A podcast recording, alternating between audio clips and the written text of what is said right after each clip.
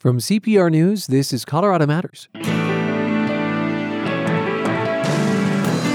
The closure of I 70 through Glenwood Canyon affects lives and livelihoods.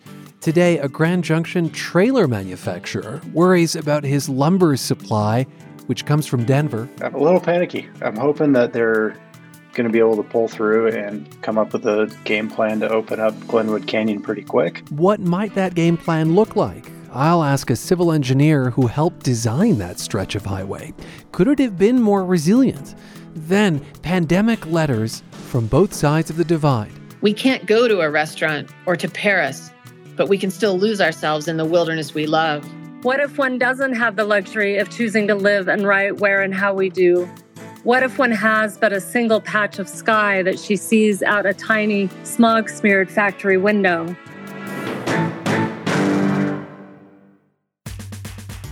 Lot of Evergreen members don't know their membership has expired.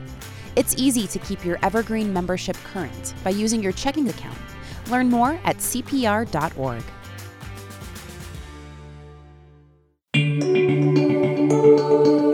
This is Colorado Matters from CPR News and KRCC. I'm Ryan Warner. Mind boggling is how we've described all the effects of I 70's closure through Glenwood Canyon on truckers, tourists, locals, and we're getting our head around those effects on lives and livelihoods, one story at a time. Grand Junction is home to a family owned company that makes teardrop trailers. We first met Timberleaf's founder, Kevin Mollick, on a reporting trip in 2018. Most of the people who get teardrops are more outdoorsy. In other words, these are people who like to go places that a typical camper trailer or RV can't go, but don't necessarily want to haul their living room with them and a widescreen TV. Well, we wondered if the catastrophic mudslide in the canyon was affecting their production line. Kevin's son, Alex, returned our message. Alex, what's your title at Timberleaf? Uh, oh, wearer of many hats. Sales lead, shop manager, marketing, you take your pick. Alex explained that the company's having a banner year, on track to make about 70 trailers. Normally it's around 50 or so. And he credits the pandemic. Uh, I think we saw a big resurgence or surgence of interest in camping and the outdoors as a whole away from a lot more people. You know, reconnecting with nature seems to have seen a big boom. And for us in particular, a lot of those people have discovered that that old sleeping pad is not very comfortable. The thing is, this booming trailer business requires lumber. Probably our biggest commodity. Teardrop trailers, since the very first beginnings, were designed so that they could be built by you know World War II vet with their GI Bill with just regular materials. We've got a little bit more interesting sizes of lumber. Most of the sheets that we use are five by five Baltic birch, as opposed to four foot by eight foot that you get from like Home Depot or Lowe's. And so, borrowing from that tradition, we, and especially with our background in woodworking, we build most of our trailers with wood. And this is where things get worrisome. Already, because of the pandemic, lumber was in short supply. Mills had to reduce their output because they couldn't be packed with workers. Demand for wood, meanwhile, was through the roof, with people freaking out over toilet paper and buying desks to work from home or renovate spaces they were locked down in. Then comes this I 70 closure, and Timberleaf's longtime supplier of Baltic birch is on the other side of the divide in Denver. They've always been really nice to work with. And one of the biggest benefits is that they do bi weekly deliveries to the Western Slope. But with the Glenwood Canyon closed, they're having to go all the way up into Wyoming and they're just not able to do that. You know, they don't charge a whole lot for the delivery fee. And in order to double their, you know, drive time on the road just seems super impractical and I can't blame them for that. Very understanding, but how does that make you feel as a trailer manufacturer? Uh, a little panicky. I'm hoping that they're going to be able to pull through and come up with a game plan to open up Glenwood Canyon pretty quick. But you know, as as our primary lumber supplier is on the opposite side of Glenwood Canyon, and it's become really difficult for them to get here. You know, we've already been looking at alternative sources, whether it be in town. Uh, we've got some options here, but they don't stock all that much, or their suppliers are out of stock. We're even looking to Salt Lake City or potentially bigger orders coming in from California if need be. So, would that be a permanent change, do you think, or just to, to get you by? I mean, I guess in a way, diversity is helpful, right? Diversity is always good, as we all learned growing up with the game of Monopoly. If you've only got one supplier, it might not be such a good thing.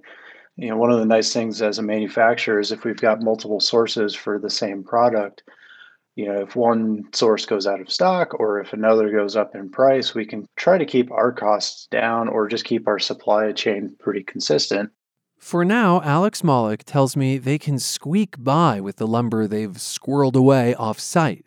I just wonder, like, personally, Alex, what you think about the closure of I 70 through Glenwood Canyon. I mean, it's, you just realize how this little stretch is so vital. Like, what what kind of thoughts have been going through your mind just as a a person in Colorado? You know.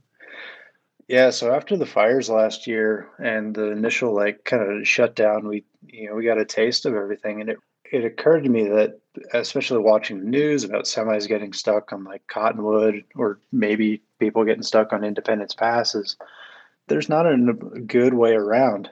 The only time that I remember prior to that in my life having experienced a big shutdown of Glenwood Canyon was like long time ago when my grandparents lived over here and we lived in Denver. We were driving over for Thanksgiving, and due to snow or rain or something like that, uh, there was a rock slide and it took out part of the road in Glenwood Canyon.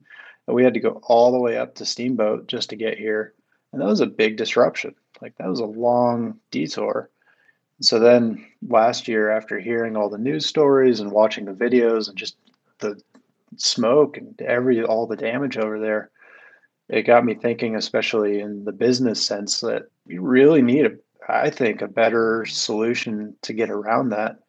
Like you know, if you look at the uh, Eisenhower tunnels, we've got uh, Loveland Pass. That's a really viable, fairly easy to access go around for commercial vehicles and deliveries and there's just not that solution for Glenwood Canyon. There's no escape you know, hatch, you're saying? Yeah, there's absolutely no escape hatch without a substantial detour. That is Alex Malik of Timberleaf Teardrop Trailers in Grand Junction. The business is eyeing long term changes because of I 70's short term closure, hopefully short term. Two disaster declarations are aimed at reopening I 70 through Glenwood Canyon as quickly as possible. Governor Polis issued them Friday. Among other things, they allow the state to call in the Colorado Guard for help, and they get the ball rolling on a request for federal assistance. Let's hear now from someone who knows the canyon and that stretch of road inside and out. Civil engineer Ralph Trapani managed the project for CDOT. And Ralph, thanks for your time. Good morning, Ryan. Thanks for having me. I 70 through Glenwood Canyon is considered one of the engineering marvels of the interstate highway system, completed in 1992. Uh, in, in, many ways, it was your baby. What, what goes through your mind when you see what's transpiring there now? Well, Ryan, a lot of people worked on Glenwood Canyon. I was proud to be the project manager.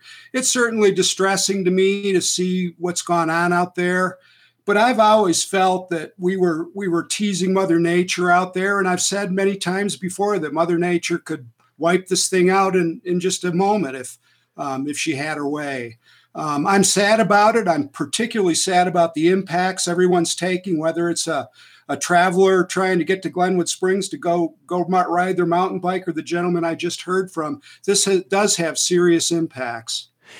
When you were planning and constructing that stretch of highway, you know, which is really unique within the highway system, uh, how much talk was there specifically of catastrophic slides? Well, Ryan, we did exhaustive geologic reconnaissance in the canyon, both surface um, reconnaissance and also um, subsurface reconnaissance using state of the art methods for the time. We didn't see anything like what we're seeing right now. We did see some of the soft, oozing mud flow events. In fact, we designed for those up at the east end of the canyon, but our reconnaissance never showed any events that were sh- bringing down these amounts of large rock from the upper reaches of Glenwood Canyon. There was no evidence of that at all. Oh. Did the words climate change ever enter the discussions back in the 80s and 90s? Well, Ryan, it's kind of like smoking cigarettes. We didn't know about climate change back then. Um, there was a, a, fair amount of resilience planning done for the time in Glenwood Canyon. As I said, for example, the um, the uh, mud flow, the debris flow um, structures at the east end near Bear Ranch, and so on. But we had never, we've, we there is no evidence at all of these types of catastrophic large rocks coming down in a mud flow like we're seeing right now. There's no evidence in the canyon at all of that. I know that you continue to consult on projects. Do you give more thought to climate change now as you're designing? Well, absolutely. I've, I've been working on a, a, mine remediation project in northern Canada, and we regularly consider climate change and um, temperature rise and so on up there. What we've experienced in western Colorado is, is to me unprecedented. In the last 125 years, the average temperature in Garfield and Delta County has gone up 3.6 degrees. In Mesa County, it's gone up 4.2 degrees Fahrenheit that's what's causing these heat domes, which tri- which helped exacerbate the fire last summer. Then we get these slow moving monsoons over the fire scar, which again are caused by climate change. You can read the UN report today, and it talks about that. Um, it's really causing an additional problem that I think might require a rethink of this routing. A rethink of this routing. Well, that's something I want to follow up on. You know, we heard earlier that trailer maker in Grand Junction invoke the Eisenhower Tunnel and nearby Loveland Pass, sort of release valves for each other if one is down. A, safe nearby alternative like that doesn't really exist for Glenwood Canyon. Uh, although our transportation reporter, Nathaniel Minor, says there's talk of upgrading a 26 mile stretch of road at Cottonwood Pass. And let me state unequivocally that the route uh, currently is seasonal, steep, narrow, and dangerous. Uh, but does it seem to you that that would be a decent alternative if Colorado were to invest? Do you think that we're approaching the time when Glenwood Canyon needs to be circumvented entirely? Well, no, I don't think that's the case here, Ryan. Um, you know, Cottonwood Pass was studied back in the late 60s as a possible alternative to Glenwood Pass, along with an alternative to the north up over the flat tops. Both of those alternatives were rejected for a variety of reasons. One of the reasons both of them had was the high, the of course, bringing in a new high altitude crossing, much like Vail Pass. Mm. Cottonwood Pass brings an especially um, cha- big challenge because you've got to somehow get the traffic out of the I 70 corridor at Glenwood Springs down a few miles so that they could access Cottonwood Pass off of some of the roads leading from Highway 82. So, using Cottonwood Pass brings the full load of interstate traffic right through downtown Glenwood Springs. So, while it may be a possibility for a temporary um, detour, for long term, I don't think it would work. What do you think would? Well, I mean, or, well, yeah. Well, Ryan, I'm not sure what would work. Again, um, I think that there needs to be another look at the resilience planning for Glenwood Canyon, recognizing the impacts of climate change, um, the the denuded areas now because of the burn scar. Um, and frankly, sir, I don't have any good solutions to that. Last week, my colleague Avery Lill spoke with CDOT's chief engineer, Steve Harrelson, about the state of I 70 through Glenwood Canyon. I'd like you to hear a snippet of that. What's happened is there's a bridge or a culvert that's designed to take water, and then when a bunch of debris comes in, uh, it clogs that infrastructure, and then it has to go, it, it needs to keep flowing. So if we can create paths for the debris to get underneath the roadway or the other alternative is to build what I call bathtubs upstream, where the debris can land in a bathtub and not hit the infrastructure, and then we can remove it safely. Are you familiar with these bathtubs he's referring to? Well, I actually am familiar with them. I've been involved when I was with the highway department with the construction of those on Vail Pass to catch sediment. Um, I Steve Harrelson is an excellent engineer. I've worked for worked with him before, and we're lucky to have him as chief engineer in Colorado. Um, Ryan, I have not been out there to see what Steve's been able to see, so that idea may have um, have some potential.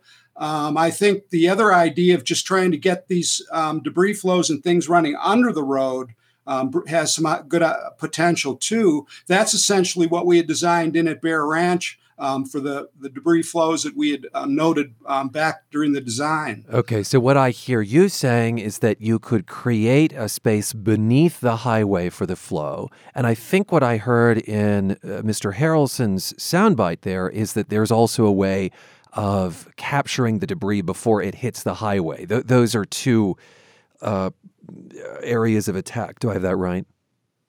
Yeah, yeah, you've got that right, Ryan. And certainly one of the options for Glenwood going through Glenwood Canyon was to put the road on a European style highline viaduct that would be well above the roadway and base of the canyon. People that have been to Europe have seen those types of viaducts before.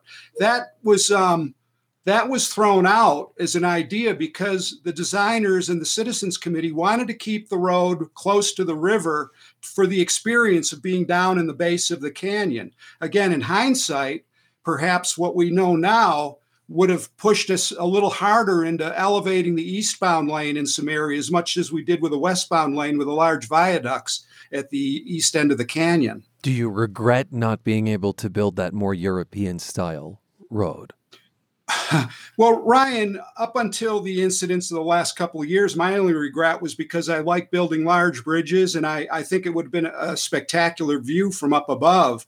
Um, but again, um, based on what the Citizens Committee wanted and the designers wanted back then, I believe we came up with the best solution. The challenge we've got now is somehow modifying that solution to to respond to, res- to climate change and get some resiliency into that into that corridor that we need to do all along I 70 in the mountain corridor. All of I 70 mountain corridor was designed in the 50s, 60s, and 70s. So whether it's the Eisenhower Tunnel, Vail Pass, or Glenwood Canyon, I'm just concerned that these sorts of issues are going to continue to affect our mobility across the divide for many, many years. Um, that's a really important point. We are so focused on Glenwood Canyon, but uh, as you say, this is true throughout the corridor.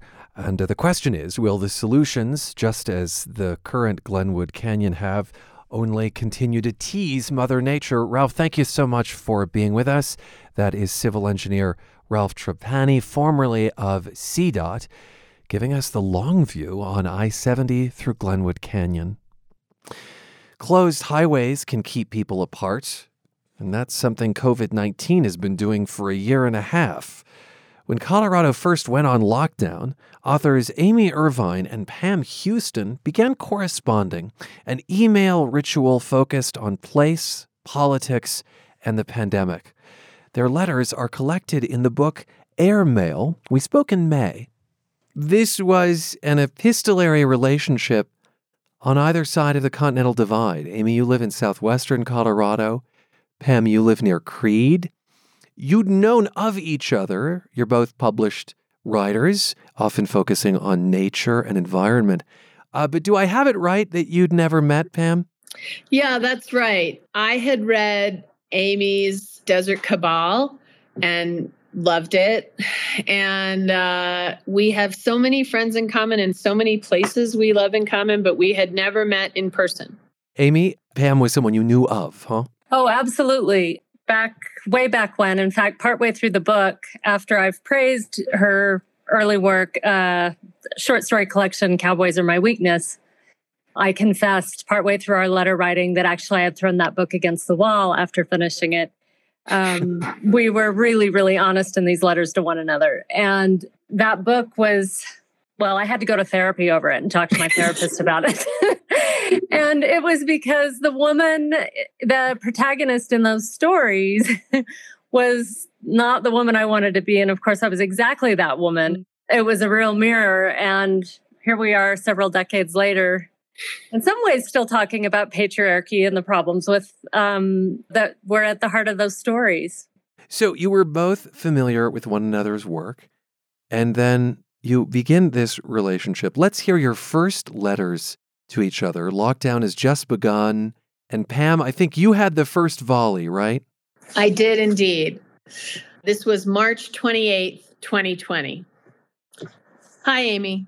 Greetings from the east facing side of the Great Divide. One of the things you and I have in common during this pandemic is that, unlike most Americans who are sheltering in place, we have unrestricted access to vast parcels of the natural world right out our door. If I step down off my back porch and hop my fence, I am in the Rio Grande National Forest. If I keep walking, in a few hours I'll enter the Weminuche Wilderness. And after a couple days, I'll get to the San Juan National Forest, 4 million acres altogether. I can wander around for weeks up there, especially now that the tourists have been discouraged, without seeing another soul. In this way, we are the opposite of those Italians singing from their balconies.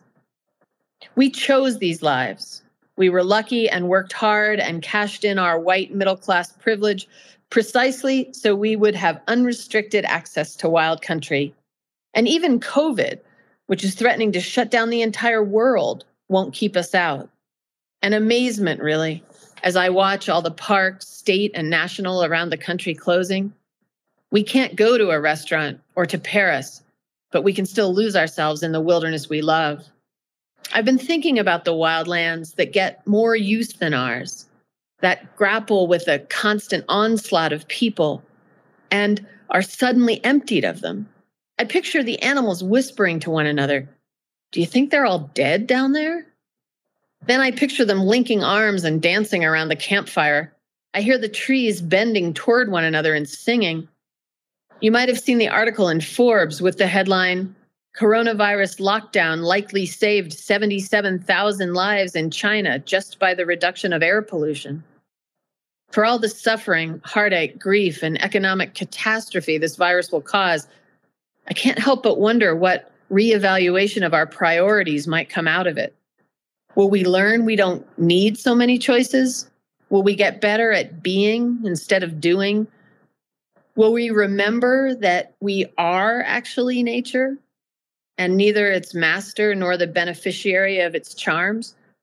Will clean air, just as one example, seem like a thing worth staying home for?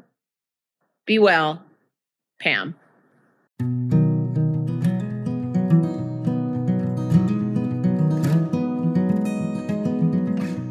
Author Pam Houston's introductory letter to her fellow Colorado writer Amy Irvine We'll hear, we'll hear Irvine's reply as Colorado Matters continues in the next half hour. Their correspondence is collected in the new book Airmail Letters of Politics, Pandemics, and Place. I'm Ryan Warner. You're with CPR News and KRCC.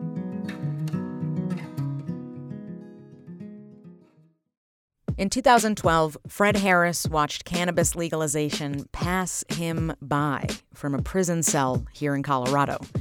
Recreational pot was now legal, but that didn't change anything for him. And it left his teenage son in limbo. Like, so my son, I kind of just like consider a person like that dead. Like, you know, unfortunately.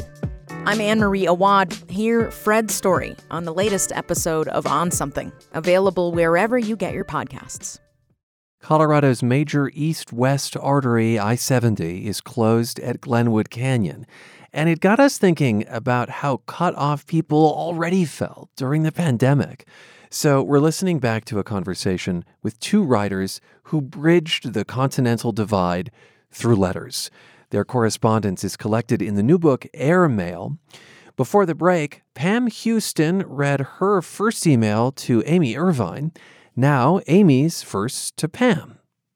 This letter also from late March. Good morning, Pam. Hailing from the other side of the divide.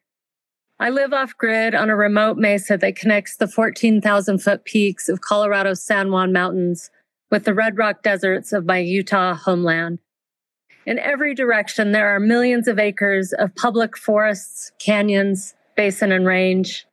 A quick morning walk in a shallow, unremarkable gully might reveal a mountain lion and her two teenagers playing on the hillside just 50 yards away. A scramble through jumbled boulders might prompt a spotted owl to rush out at you, to graze your head and send you reeling, the scrapes and bruises well worth the price of admission. The day Devin and I decided to marry, we were walking a stone's throw from the house when, in the dirt and duff, two matching arrowheads made themselves known. Like many writers, I believe that something akin to Thoreau's life at Walden was necessary for both craft and soul. Not an hour goes by that I'm not brought to my knees by the lands I live next to, the beauty, the freedom, and the promise that the natural world will go on despite our species' appetites and expansions. Since our shared governor issued a statewide stay at home order, I've been more grateful than ever for this wide open space to wander in, to be in relationship with. At the same time, I am aware that if this life is necessary for stories that connect us to the natural world, we will lose storytellers as quickly as we're losing people to this new virus. This life of ours cannot be the prerequisite. You ask, as public life contracts, if we might realize we need not so many choices. One hopes. What if one doesn't have the luxury of choosing to live and write where and how we do? What if one has but a single patch of sky that she sees out a tiny, smog smeared factory window? If it's the patch of sky in China, it's a big deal. For the first time in a long while, tens of thousands of Chinese citizens can take a breath and not worry that the pollution will kill them. For the first time in many of their children's lives, they are seeing the sky is blue. We've taken these things for granted. Let's hope we get to take them for granted in the future by no longer taking them for granted here and now. I'm also curious to hear you say more about being versus doing. That seems like a major reset for America. How do you think we might manage this shift? So glad to be in conversation. Amy. Well, here we are more than a year later. Does anything you wrote strike you as naive or like Jejune? Pam? Um, I, I, you know, I was worried when you said, please read the first letter. I was worried I would sound incredibly naive. But honestly, you know, I might have said yes when we were in September or December, when we were having so many more thousands of deaths than we anticipated, so many more cases worldwide. But now that, you know, now that we've been in it this long, I, I'm not so sure I would take any of this back. You know, we we were chronicling a moment that we knew would change us and how we live forever. And you know, we were trying to take it in and be present to it. And so if we imagined the future slightly wrong, I don't know, you know, I, I think that was part of our task was to to sit still and witness what we were seeing and and i think we did a pretty good job of that and i, I you know i think both of us wondered once we figured out it was going to be a book which was long after hmm. even then i thought am I going to regret this? Is this going to seem completely irrelevant, you know, 6 months from now or a year from now? But but I don't think so. I think we were grappling with big questions that we'd been thinking about a long long time as we've watched the climate collapse, as we watched the Clean Air Act get rescinded, as we watched the Clean Water Act get rescinded. I think that the heart of it and the meat of it pertains and will for as long as we live.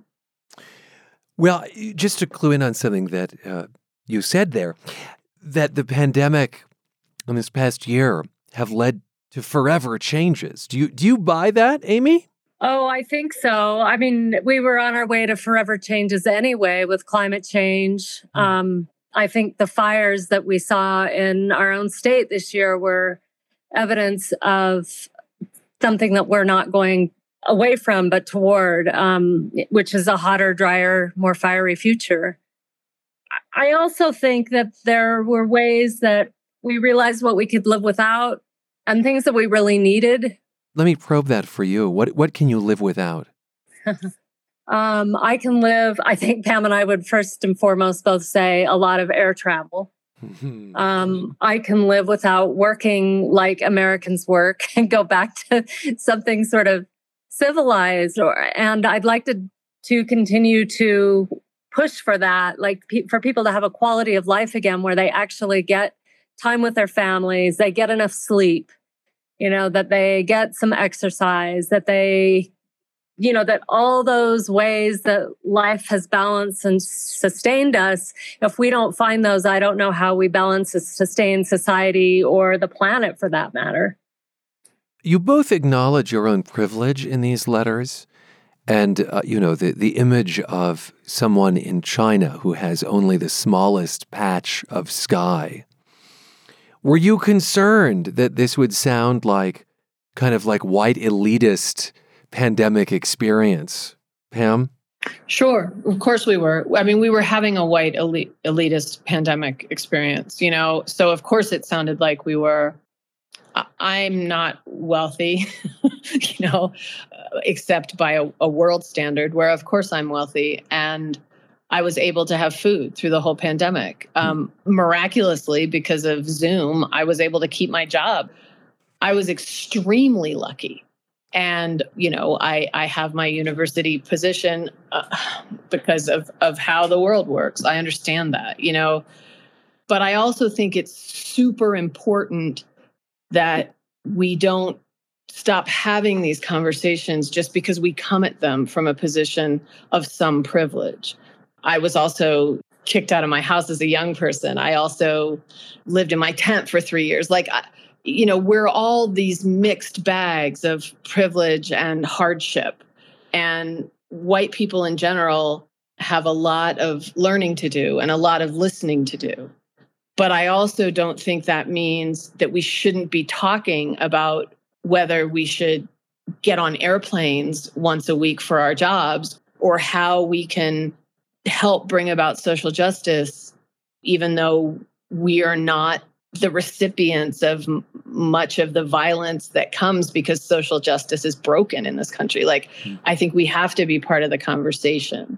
So, we worked very hard at trying to fess up to our own privilege and also to speak in real ways about how we can work toward changing the story of this country.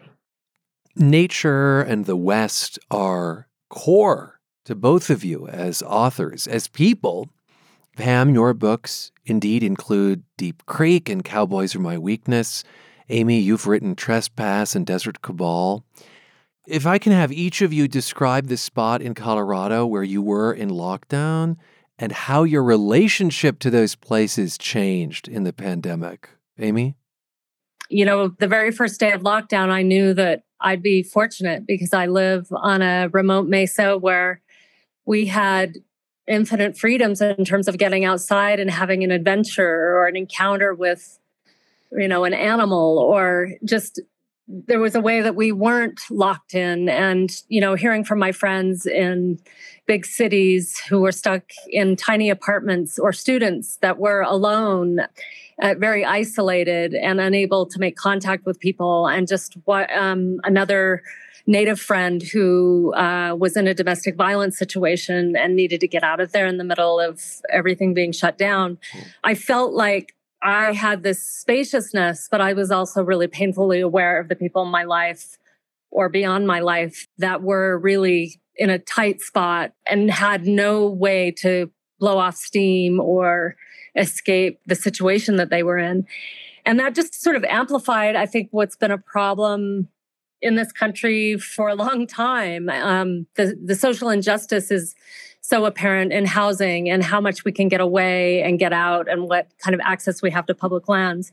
I think the second part of that is a lot of the quiet, lonely little places that I go to suddenly because everybody was home and traveling with their camper vans um, and looking for new places to recreate and people falling in love again with the nation's own public lands.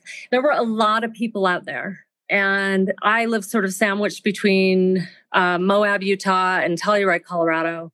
And those are two very privileged places, top destinations for recreationists.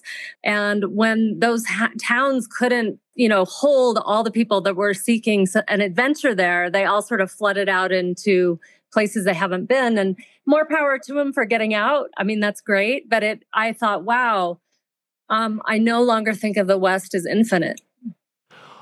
Oh my, that's a big shift for you, I have to think. yeah. Yeah. I mean, I knew it was coming. It was, you know, we all have our own bubble, and mine was that there were still so many places to get lost. And and of course there are, but we're we're that was the whole point of Desert Cabal in the first place. And then I Pam and I certainly came back to this is just the sheer numbers of people and what that does to life on the planet. Pam, uh, how did your relationship with place, and specifically the place where you spent lockdown, how did it change in the year or so that we have been living this seeming alternate reality? Well, in the first place, it was wonderful to be there every day and see the seasonal changes. And I was able to nurse a lamb. I raise Icelandic sheep. So I was able to nurse a lamb whose mother rejected him and um, I was able to watch the snow melt and the river rise and things that my prior life, where I was literally back and forth to the Denver airport and on a plane and to a job, didn't allow for.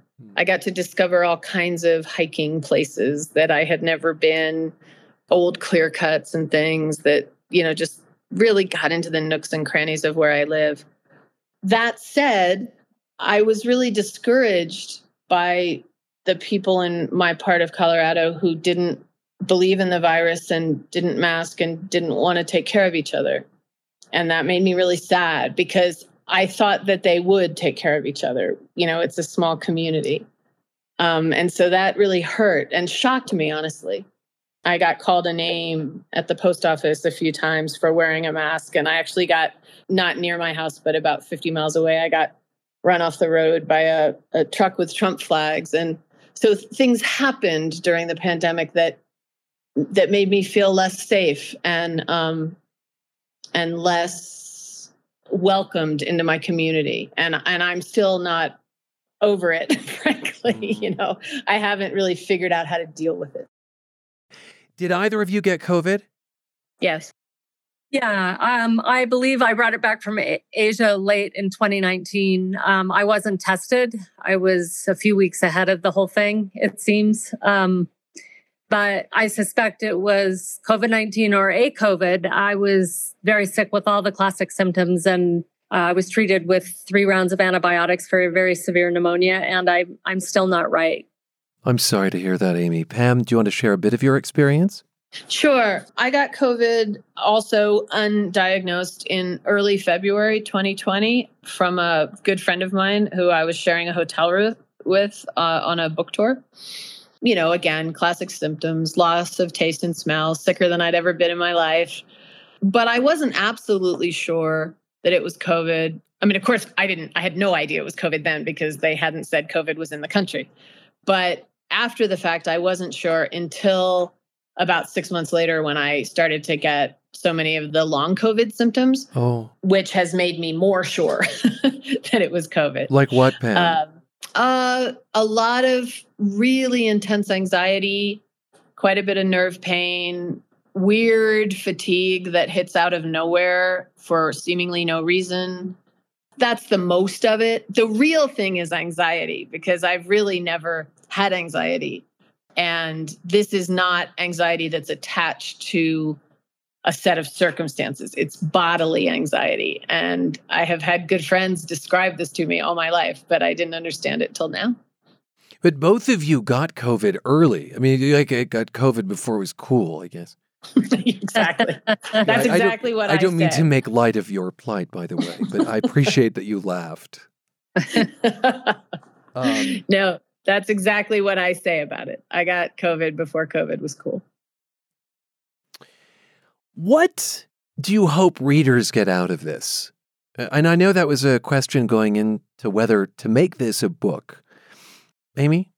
It seems like there's sort of a short range and a long range sort of answer to that. Um, last year, I thought we felt very much like could we get these letters out before the election and galvanize people to participate? We felt like we could speak to a lot of privileged white women that that live in Colorado and sort of um, in these small tourist towns that we're in and out of for our work and because you know we pass through them we go there for groceries we you know all those kinds of things we noticed that a lot of people who live in those really cushy bubbles weren't as concerned about what, what, was happening in the country and with the election as we were. And I, of course, that's a blanket statement, but there, our goal was to see if we could just galvanize people to p- participate in our democracy. Now, looking back, I have sort of a longer range view on it, which is you know, right now there's multiple fictions out there about what reality we're inhabiting. and um, it, it feels really important to have chronicled our experience and to assemble pieces that we that of news that we heard or experiences we had along the way. And even in the aftermath of the book the book tour was something because we traveled through colorado at the height of covid and did these outdoor distanced readings with people who hadn't been out of their houses all year and all we can, they're bundled up. It was last fall and, you know, masked and all we can see are their rheumy eyes and their, this look of just utter fatigue and desperation and exhaustion. And we were literally leaving towns as fires were coming in and people like the places we stayed were evacuated the next day and we were giving readings while the ash is raining down from like the Cameron fire on uh, up near Granby. And mm-hmm. it was an extraordinary, like unforgettable Armageddon book tour, as we ended up calling it. And you know to remember that as much like what people needed and and the, then the letters we got and the comments afterwards about how uplifting the book felt in a time of extreme isolation and hopelessness felt felt like maybe we did something for a few people i know it helped us i mean it kept us kept us afloat mm-hmm. do you miss the letters Pam? I miss them so much. And I've really realized this spring, because we're in the same time of year when Amy and I were writing the letters, I realized how much they held me together. They gave me hope for the future. They gave me something to look forward to. They gave me a way to express what I was feeling. And I've really missed them this year um, in, intensely, especially as we got around to the time of year that were coincident with the letters, which was late March. But the other thing I want to say about, you know, how the book reads now or what is its goal, in addition to everything Amy said, which I completely agree with, the two tiered goal. Um, you know, my whole life at this age has become about empowering women, young women, but not always young women, to step into their own power and to make the world that we can envision if more women were in charge of it. And I do that in very specific ways. I'm a teacher in two graduate programs, I mentor young women writers. But I want all women, whether they're artists or writers or not, to say, okay, that was awful. let's see what we can do to keep that from happening again mm. and to run for office and to get involved civically and to understand that you know this idea that we somehow can't participate just isn't true. It's something we've been taught to believe that we have to unteach. And really once we get into the meat of the book you know that's what the book's about. It's about how do we stop being gaslighted and step into our own power and our own sense of how the world can work because I just believe there's so much opportunity there. A pretty obvious reference to a former president there, I think, Pam. Okay. Maybe, maybe. Is that a question?